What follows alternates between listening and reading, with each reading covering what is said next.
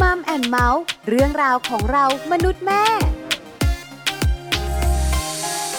วัสดีค่ะ Mom and Mouth เรื่องราวของเรามนุษย์แม่วันนี้พบกับดิฉันปาริตามีซับเหมือนเคย มีเรื่องมาคุยให้ฟังอีกแล้วค่ะ เกี่ยวข้องกับอะไร เกี่ยวข้องกับสุดที่รักของคุณพ่อคุณแม่นั่นแหละ เจ้าตัวน้อยนั่นเองค่ะ ช่วงนี้หลาย ๆ โรงเรียนเนี่ยนะคะ เริ่มจะกลับไปเรียนกันแล้ว คุณพ่อคุณแม่ happy ทีเดียวเนอะลูกไปโรงเรียน น่าจะมีความสุข แต่จริง ๆ แล้วคุณพ่อคุณแม่ขารู้ไหมคะ ว่าลูกของเราเนี่ยอาจจะมีความเครียดก็ได้ เมื่อกลับไปเรียนอีกครั้ง เพราะว่าเขาเรียนออนไลน์มานาน คุณพ่อคุณแม่หลายท่านบอกจริงหรือจริงค่ะ แล้วเหตุผลนั้นคืออะไรไปคุยกันในช่วงของ Mom Story ค่ะช่วงMom Story Mom Story วันนี้เราจะคุยกันนะคะในประเด็นที่ชื่อว่า รู้ได้อย่างไรลูกสุขหรือเครียดเมื่อต้องไปโรงเรียนอีกครั้งนะคะคุณพ่อคุณแม่หลายท่านบอกว่าไม่ได้คิดถึงเรื่องนี้เลย วันนี้ต้องคิดแล้วเราต้องสังเกตลูกด้วยนะคะ วันนี้ Mom and Mouth จะได้พูดคุยกับแพทย์หญิงดวงรัตน์วังเกร็ดแก้ว กุมารแพทย์ที่ปรึกษาศูนย์สุขภาพเด็กโรงพยาบาลณวเวศคุณหมอจะมาบอกคุณแม่แม่คุณพ่อพ่อว่าลูกของเราเครียดได้อย่างไร เมื่อกลับไปเรียนอีกครั้ง และคนเป็นพ่อเป็นแม่จะสังเกตลูกได้อย่างไร ตอนนี้คุณหมอพร้อมแล้วไปขอความรู้คุณหมอกันค่ะมัมสตอรี่สวัสดีค่ะ คุณหมอดวงรัตน์ค่ะ ค่ะ สวัสดีค่ะ คุณปลา วันนี้มัมแอนเมาส์ต้องขอความรู้คุณหมอค่ะ เกี่ยวข้องกับเรื่องของการกลับไปเรียนอีกครั้งของเจ้าตัวน้อย ลูกๆสุดที่รักของคุณพ่อคุณแม่ค่ะ วันนี้ตั้งประเด็นไว้ รู้ได้อย่างไรลูกสุขหรือเครียดเมื่อต้องไปโรงเรียนอีกครั้งเนี่ยนะคะ ประเด็นนี้เนี่ยคุณพ่อคุณแม่หลาย ๆ ท่านอาจจะมองข้าม เพราะทุกคนคิดว่าลูกไปโรงเรียนต้องสุขเจอเพื่อน แต่เราลืมไปว่าลูกอยู่บ้านนานแล้ว แล้วก็เรียนออนไลน์กันมา พอสมควรไปโรงเรียนการปรับตัวต่างๆ เนี่ยอาจจะมีปัญหาลูกอาจจะเครียดได้คำถามแรกค่ะคุณหมอคะการเรียนออนไลน์กับการเรียนออนไซต์เนี่ยมันต่างกันอย่างไรสำหรับเด็กๆอะค่ะคือทั้งในเรื่องของการเรียนออนไลน์ แล้วก็การเรียนออนไซต์เนี่ยเขาก็มีข้อดีแล้วก็มีข้อจำกัดด้วยกันทั้งคู่ ในส่วนของออนไลน์ที่ผ่านมาเนี่ยนะคะเขาก็มีข้อดีของเขาก็คือก่อนหน้านี้มันมีเรื่องของสถานการณ์โควิดที่เราทราบกันดีอยู่การเรียนออนไลน์เนี่ยก็จะช่วยลดการสัมผัส แล้วก็การแพร่กระจายของเชื้อ ลดการเดินทาง แล้วก็เด็กมีเวลาว่างมากขึ้น เพราะว่าไม่จำเป็นต้องเดินทาง อันนี้หมอมองว่าเป็นข้อดี แต่ในส่วนของข้อจำกัดก็คือการเรียนออนไลน์เนี่ยเป็นการเรียนรู้ผ่านการฟังการมองจากหน้าจอ อาจจะใช้เวลานาน พวกนี้ก็ทำให้เกิดการเมื่อยล้านะคะ ของกล้ามเนื้อตาของร่างกายต่างๆ และที่แน่ๆเนี่ย พอเขาเรียนออนไลน์เนี่ยเขาจะไม่ได้พบปะเพื่อนค่ะไม่มีปฏิสัมพันธ์กับครู ถึงแม้ว่าคุณครูเนี่ยก็พยายามที่จะมีเทคนิคในการสอน แต่อย่างไรก็ตามเนี่ยไม่สามารถจะดึงความสนใจให้กับเด็กได้เหมือนกับการที่เด็กเรียนออนไลน์ เด็กไม่ได้สัมผัสประสบการณ์จริง รวมทั้งปัญหาหนึ่งที่หมอพบก็คือเรื่องของระเบียบวินัยนะคะเวลาที่เด็กเรียนออนไลน์เนี่ยระเบียบวินัยในชีวิตประจำวันเนี่ยจะน้อยกว่าการที่เขาไปเรียนที่โรงเรียน เขาจะใส่ชุดยังไงก็ได้ การตื่นการนอนการทานอาหารเนี่ยรวนไปหมดเลยนะคะ รวมทั้งเด็กบางคนที่มีข้อจำกัดก็คือ เรื่องของอุปกรณ์การเรียนเนี่ยค่ะ เป็นสิ่งสำคัญบางครั้งไม่พร้อม สถานที่ในบ้านไม่พร้อม ไม่เหมาะกับเด็กเล็ก อันนี้คือข้อจำกัดของการเรียนออนไลน์ ส่วนการเรียนออนไซต์เนี่ยเขาก็จะมีข้อดีก็คือเด็กเนี่ยนะคะการเรียนรู้โดยเฉพาะในเด็กเล็กเนี่ย จะเป็นการเรียนผ่านประสบการณ์จริง ผ่านระบบประสาทสัมผัสไปถึงตาดูหูฟังได้ลงมือทำได้มีการเล่น ได้มีการสัมผัส ตรงนั้นเนี่ยจะเป็นจุดที่ทำให้เด็กมีความกระตือรือร้น แล้วก็มีสมาธิในการเรียนมากกว่า แต่ข้อจำกัดของการเรียนออนไซต์ที่เรากังวลก็คือ อาจจะมีความเสี่ยงในการที่จะติดเชื้อโรคนะคะ ซึ่งไม่เฉพาะเรื่องของโควิดนะคะในเด็กเล็กเนี่ยยังมีโรคติดเชื้ออื่น ๆ อีกด้วย อันนี้ก็เป็นสิ่งที่เราต้องคอนเชิญกันนะคะนี่คือความแตกต่างนะคะ คุณหมอบอกเราทั้งข้อดีข้อจำกัด ออนไลน์กับออนไซต์เห็นภาพชัดเจนเนี่ยนะคะ คราวนี้มีหลาย ๆ โรงเรียนนะ ที่มีการเปิดเรียน แล้วในอนาคตเนี่ยนะคะ ก็มีการคาดการณ์ค่ะ ว่าน่าจะกลับมาเรียนกันเต็มรูปแบบ ภายใต้ความปลอดภัยของโควิด -19 ด้วยนะคะ แล้วถ้าเป็นแบบนี้ค่ะคุณหมอเด็กไปเรียนอีกครั้งหนึ่งเนี่ยจะส่งผลอย่างไรต่อตัวเด็กบ้าง อยากให้คุณหมอฉายภาพชัด ๆ ให้คุณพ่อคุณแม่ได้เห็นบ้างค่ะในส่วนของการเรียนออนไซต์เนี่ยก็มีข้อดีในการเรียนรู้นะคะ เพราะว่าเด็กเนี่ยจะมีความกระตือรือร้นในการเรียนมากขึ้นค่ะเขาจะตื่นเต้นดีใจเวลาที่ได้กลับไปเจอครูเจอเพื่อน เขาใช้เวลาอยู่ที่บ้านนานมากเกินไปละเด็กจะรู้สึกเบื่อแล้วค่ะกระเฉยขาดแรงจูงใจในการเรียน แล้วก็การเรียนอยู่ที่บ้านนานๆเนี่ยจะสังเกตได้เลยว่ามีอัตราของการเล่นเกมนะคะอินเทอร์เน็ตอืมใช้เวลาในโซเชียลมีเดียมากขึ้น ดังนั้นเนี่ยการที่เขากลับมาเรียนออนไซต์อีกครั้งหนึงเนี่ยมันจะเป็นการควบคุมโดยสภาพแวดล้อมนะคะที่ว่าพอเขาเรียนที่โรงเรียนเนี่ยโอกาสที่เขาจะแบบ เปิดสองหน้าจอเคยได้ยินใช่ไหมคะหน้าจอหนึ่งเรียนหนังสืออีกหน้าจอหนึ่งเล่นเกมเนี่ยจะทำไม่ได้ละแล้วคุณครูเนี่ยก็จะสามารถที่จะควบคุม ให้เด็กเนี่ย มีสมาธิในการเรียนคอยเตือนเขาได้ แต่อย่างไรก็ตามมาเด็กก็จะต้องปรับตัวเข้ากับการเปลี่ยนฐานนี้ ซึ่งเดิมเนี่ยอยู่ที่บ้าน ทานอาหารก็ทานอยู่หน้าจอ เรียนหนังสือ อาจจะนอนเรียนเลยก็ได้ค่ะแต่ตอนเนี้ยไม่ใช่แล้ว จะต้องมีการปรับตัวเด็กๆบางคนเนี่ยอาจจะมีความกังวล แล้วก็ปรับตัวได้ยาก ซึ่งโดยทั่วไปแล้วนะคะ การปรับตัวเนี่ยนะคะ จะใช้เวลาประมาณสองถึงสี่อาทิตย์นะคะ ก็จะปรับตัวอยู่ตัวได้อะค่ะ ในเด็กที่ไม่ได้มีปัญหาเรื่องความกังวล โดยเฉพาะในเด็กเล็กเนี่ยเขาจะมีภาวะหนึ่งเขาเรียกว่ามีความกังวลจากการพากจากพ่อแม่ค่ะตรงนี้จะทำให้เด็กปรับตัวยากนิดนึง แต่ในเด็กโตเนี่ยจะปรับตัวได้ง่ายกว่าค่ะ เพราะฉะนั้นเนี่ยเด็กอาจจะมีปัญหาเรื่องการปรับตัวนะคะ ความเคยชินเนี่ยค่ะกับการเรียนออนไลน์มันสบายนะคะคุณหมอคะอย่างลูกชายของปลาใช่ค่ะวัยเจ็ดขวบเนี่ยเรียนวิชาภาษาไทยเสร็จแล้วเนี่ยหันมาบอกแม่ พักแป๊บหนึ่งนะ แล้วก็ไปล้านลาของเขากว่าจะกลับมาได้เนี่ยเราก็ต้องแบบว่า เรียกมามานั่งเรียน พอจบอีกหนึ่งวิชา แม่กินขนมก่อนนะ คือเขาชิลสบายมาก คราวนี้คุณหมอขาเด็กๆปรับตัวเนี่ยใช้เวลา 2-4 สัปดาห์ แล้วช่วงที่เด็ก ๆ ปรับตัวเนี่ยเขาจะมีอาการอย่างไรบ้าง หรือคุณพ่อคุณแม่เนี่ยจะรู้ไหมว่าลูกของเรากำลังอยู่ในช่วงปรับตัว วันนี้ลูกยิ้ม วันนี้ลูกทุกข์วันนี้ลูกเครียด หรือวันนี้ลูกแฮปปี้เราจะรู้ไหมคะ คุณหมอคะเราก็สังเกตได้นะคะในแง่ของอารมณ์พฤติกรรม แล้วก็การถามไถ่ออกมาเลย ค่ะนะคะทางถามไถ่ถึงว่าการพูดคุย โดยทั่วไปเนี่ยในเด็กเนี่ยนะคะ เราจะสังเกตได้ง่าย ๆ ก็คือสีหน้าท่าทางของเขาเป็นยังไงมังร่าเริงแจ่มใสดีไหม พูดถึงโรงเรียนในแง่ดี ดูมีความสุข กิจวัตรประจำวันสามารถจะทำไปได้ กินอยู่หลับนอนเป็นปกติ แบบเนี้ยน่าจะโอเคค่ะอาจจะมีบ่นบ้างเล็กน้อย แต่โดยรวมเนี่ยเขายังคง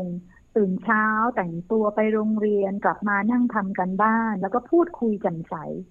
แบบนี้หมอว่าวางใจได้อืมแต่ถ้าหากว่าในเด็กเล็กวิธีการคือเขายังพูดสื่อสารอารมณ์ออกมาไม่ได้ คุณพ่อคุณแม่ต้องสังเกตมากขึ้นค่ะ วิธีการสังเกตคือสังเกตที่อารมณ์แล้วก็พฤติกรรม เด็กเนี่ยอาจจะมีหงุดหงิดงอแงมากขึ้น บางครั้งก็จะโกรธมากขึ้นร้องไห้ง่ายมากขึ้นค่ะ อันนี้คือเด็กที่เรียกว่ามีความกังวลนะคะมีความไม่สบายใจเกิดขึ้นละพฤติกรรมของเด็กเล็กเนี่ยอาจจะมีความถดถอย เช่น ไม่ยอมทานข้าวเองทั้งๆที่เดิมเนี่ยทานข้าวเองได้แล้ว ไม่ยอมเข้าห้องน้ำเอง ไม่ร่วมมือในการแต่งตัว มีปรับตัวยากนะคะ เรื่องการทานอาหารทานได้น้อยลง นอนหลับไม่สนิทแล้วก็งองแงตอนเช้าไม่อยากไปโรงเรียนมาก ๆเลยนะคะ คือถ้าเด็กที่ยังพอปรับตัวได้เนี่ย อย่างน้อยเนี่ย เขาอาจจะบ่นเล็กน้อย แต่เขาก็จะร่วมมือในการใส่เสื้อผ้าค่ะแต่ถ้าเด็กที่มีความกังวล หรือว่ามีความไม่สบายใจมีความเครียดอย่างแรงเนี่ยเขาอาจจะร้องไห้มากเลยกรีดต่อต้านไม่ยอมแม้กระทั่งการใส่เสื้อผ้านะอันนี้ให้เราสังเกตว่าเอ๊ะอยู่ในระดับที่ค่อนข้างจะมากกว่าปกติส่วนในเด็กโตจะง่ายหน่อย เนื่องจากว่าเขาพูดสื่อสารออกมาได้แล้ว เขาอาจจะบอกเลยว่า ไม่อยากไปโรงเรียนเบื่อมากเรียนไม่ทัน ปรับตัวกับเพื่อนไม่ได้สิ่งต่างๆเหล่านี้นะคะ ให้คุณพ่อคุณแม่รับฟังท่าทีของเราเนี่ยสำคัญมากเลยนะคะ ในการที่จะช่วยให้ลูกปรับตัวไปได้ แล้วก็ไม่กังวล หากท่าทีของพ่อแม่ เป็นไปด้วยความกังวล จะไปเร้าให้เด็กยิ่งรู้สึกแย่ ดังนั้นถ้าลูกบ่นออกมาเกี่ยวกับเรื่องที่โรงเรียน อันนี้ถือว่าเป็นสิ่งที่ดีที่ลูกบ่นอืมให้เราฟังค่ะมันเกิดอะไรขึ้นเหรอ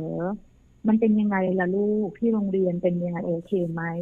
เราอาจจะถามตอนช่วงเวลาสบายๆเช่นเราไปรับลูกตอนเย็นใช่ไหมคะในรถคุยเป็นยังไงบ้างวันนี้ที่โรงเรียนเป็นยังไง หรือแม้กระทั่งตอนทานข้าว หรือตอนที่เราทำกิจกรรมอะไรสบายๆด้วยกันเนี่ยค่ะแล้วเราก็ฟังลูกพูดจนจบ เราอย่าเพิ่งขัด รีบสอน รีบชี้แนะ หรือรีบใส่อารมณ์ของเราเช่นกังวลมาก อันนี้จะเป็นประเด็นเลยนะคะ เป็นคีย์พอยต์เลยที่ให้พ่อแม่นำไปใช้อืมถามความเห็นเขาเป็นยังไง เช่นเด็กบอกโอ้ได้เล่นเกมน้อยกว่าเดิม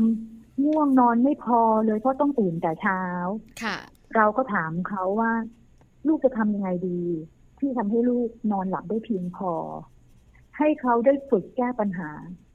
ถ้าเด็กเริ่มโตเขาก็จะตอบได้ค่ะ ว่าอาหนูเข้าเข้านอนเร็วหน่อยรีบทำการบ้าน พวกนี้ค่ะ คือเหมือนกับเราทำหน้าที่เป็นคนที่คอยสนับสนุนลูก และในระหว่างทาง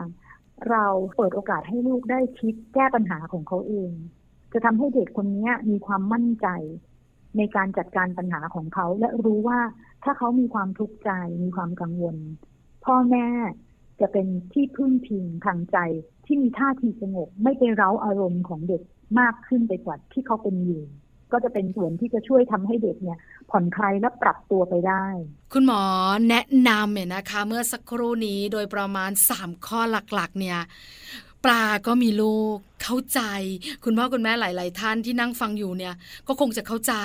แต่มันทำยากจังค่ะคุณหมอคะคืออย่างแรกเนี่ยหมอมองว่าเราต้องมองโลกในแง่ดีก่อนค่ะมองในแง่ดีว่า โดยทั่วไปแล้วเนี่ย ช่วงเวลาในการเปลี่ยนผ่านปรับตัวของเด็กเนี่ย เด็กทุกคนนะโดยส่วนใหญ่จะปรับเปลี่ยนผ่านไปได้ด้วยดี อย่างน้อย 80-90เปอร์เซ็นลูกเราก็ต้องตกอยู่ในกลุ่มนั้นอืมต้องมีความมั่นใจแล้วก็มีการเชื่อมั่น มีการมองโลกในแง่ดีก่อน ค่ะ แล้วก็หากว่าเรามีระดับของความเครียดความกังวลที่มาก เราอาจจะต้องหาวิธีการจัดการอารมณ์ของเราเองนะคะ เช่นเราอาจจะแบบมีเวลาที่ผ่อนคลายช่วงนี้เรา มีภาระหน้าที่อะไรที่ทำให้ตัวเราเองหงุดหงิดง่าย หรือว่ามีอารมณ์ร่วม บางทีเรามีความเครียดแอบแฝง หลายเรื่องหลายด้าน เราต้องค่อยๆมาจัดการตัวเอง เพราะท่าทีของเรานะคะ การจัดการอารมณ์หรือสภาพจิตใจของเราเนี่ย ส่งผลโดยตรงกับสภาพจิตใจของลูกเลยล่ะค่ะ ลักษณะของเราเนี่ยนะคะ ไม่ว่าจะเป็นความตื่นเต้น ความกังวล ความเศร้า ความหงุดหงิดของเราเนี่ย สีหน้าท่าทางของเราเนี่ย มันจะแสดงออกเขาเรียกว่า ออกมาทางภาษากาย บางครั้งเราไม่ต้องพูด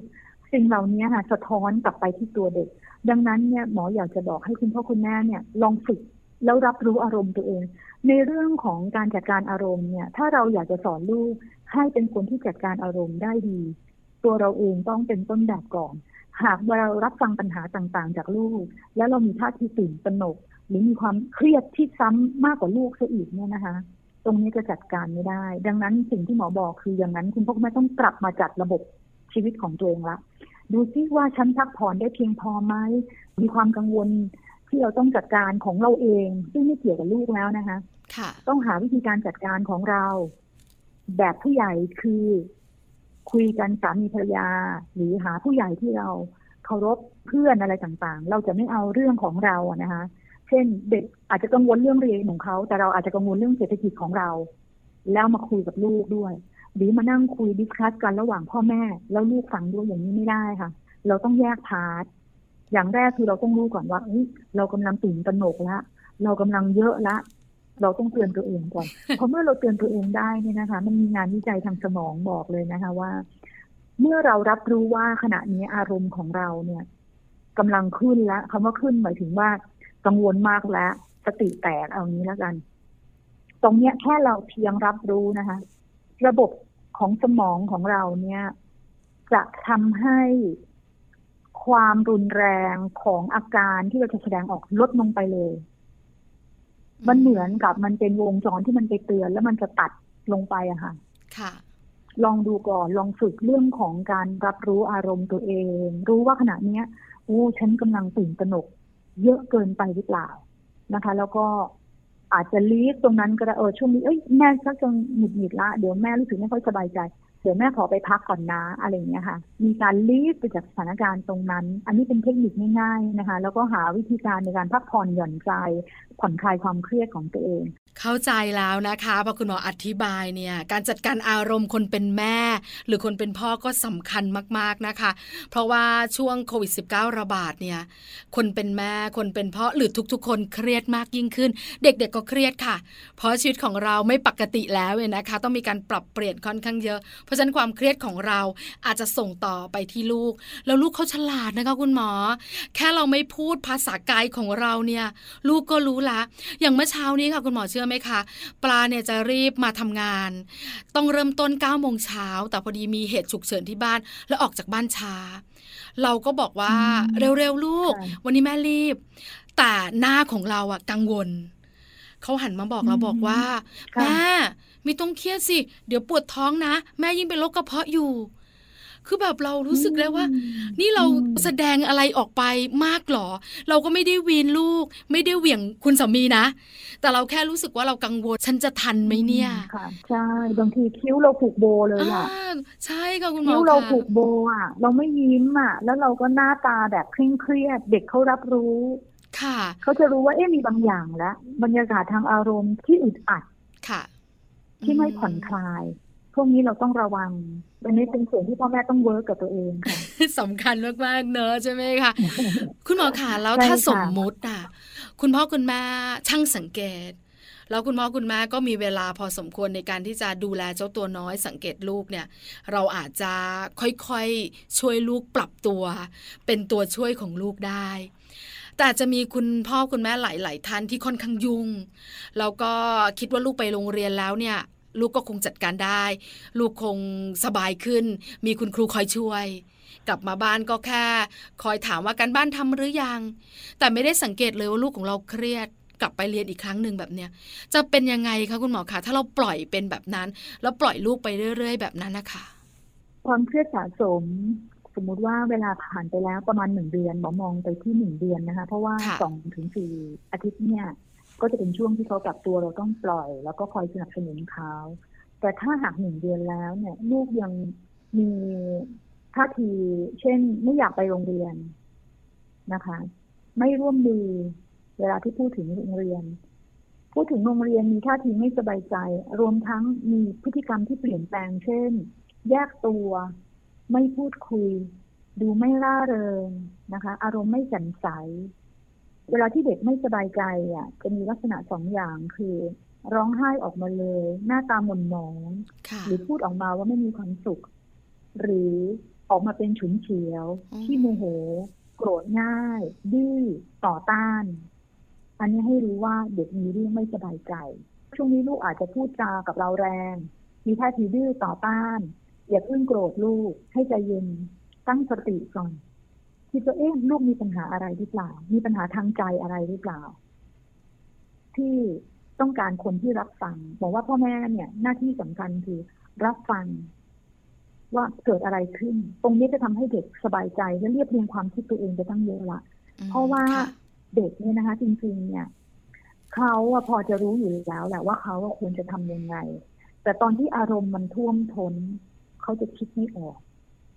การที่พ่อแม่รับฟังเขาโดยไม่ตัดสิน ไม่ไปซ้ำเติมให้เหตุการณ์มันยิ่งแย่ลง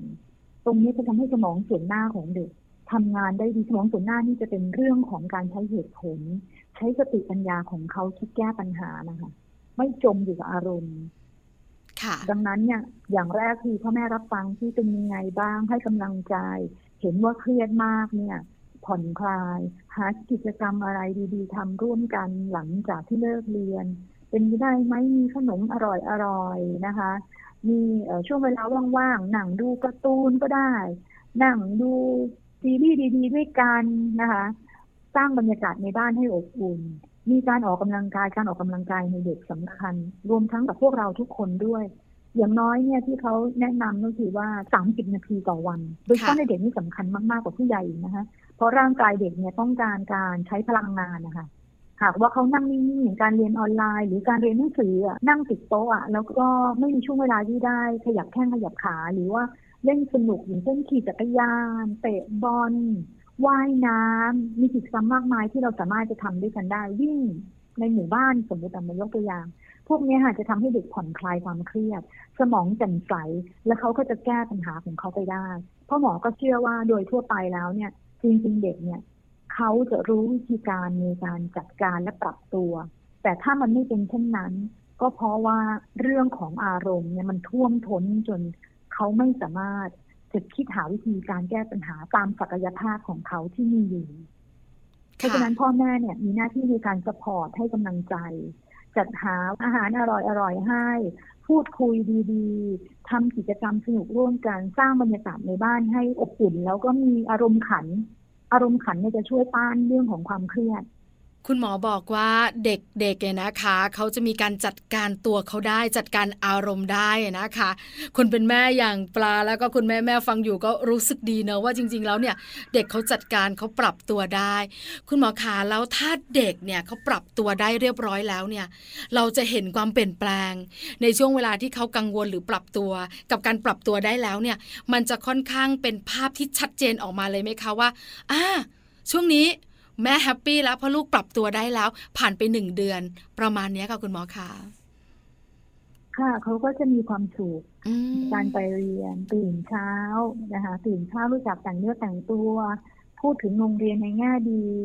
นะคะท่าทีแจ่มใสก็คือมีความสุขดีในการไปโรงเรียน กลับมาก็อาจจะมาเล่าถึงโรงเรียนถึงเพื่อนอะไรต่างๆนะถึงคุณครู นั่งทำงานตามที่ได้รับมอบหมายการร่วมกันบ้าน แล้วก็อย่างที่บอกคือชีวิตของเด็กไม่ใช่มีแต่การเรียนนะคะ ด้านอื่นก็สำคัญอย่างเช่น การมีส่วนร่วมในครอบครัวในแง่ของงานบ้าน บางครั้งในเราละเลย ให้ความสำคัญแต่เรื่องของการเรียนอย่างอื่นลูกไม่ต้องทำขอให้ลูกเรียนอย่างเดียว อันนี้จะเป็นการปิดโอกาสในการที่เด็กได้ฝึกเรื่องของการทำงานของสมองส่วนหน้าคือ executive function ซึ่ง